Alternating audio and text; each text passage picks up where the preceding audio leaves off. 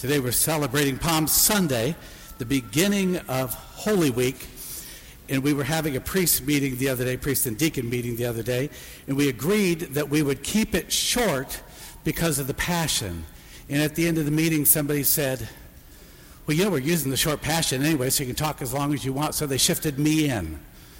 Okay? But in actuality, the only thing we want to talk about today is the fact that this is Holy Week. And it's a week made holy by what we decide to do this week. That's the challenge of Holy Week. To make it holy by our words, by our actions, by the way we live our lives, by the way we pray, by the way we build the kingdom of God right here, right now at Our Lady of Mount Carmel. So today, be sure you pick up a bulletin or make sure you go online and you read because we have stuff going on all week long that will help you deepen your spiritual life. Or you can stay at home and deepen your spiritual life. But the key to this is that on Friday, when Jesus dies for our sins, and on Saturday night, when he rises from the dead, he did it for us. So there is nothing you will be able to do this week that will outdo what he has done for us.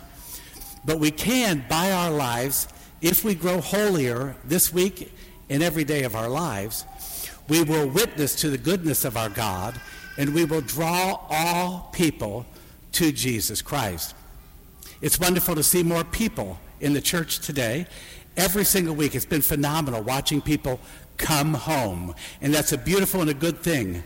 But here's the key you have to come home to church, and then you got to take church with you to your homes.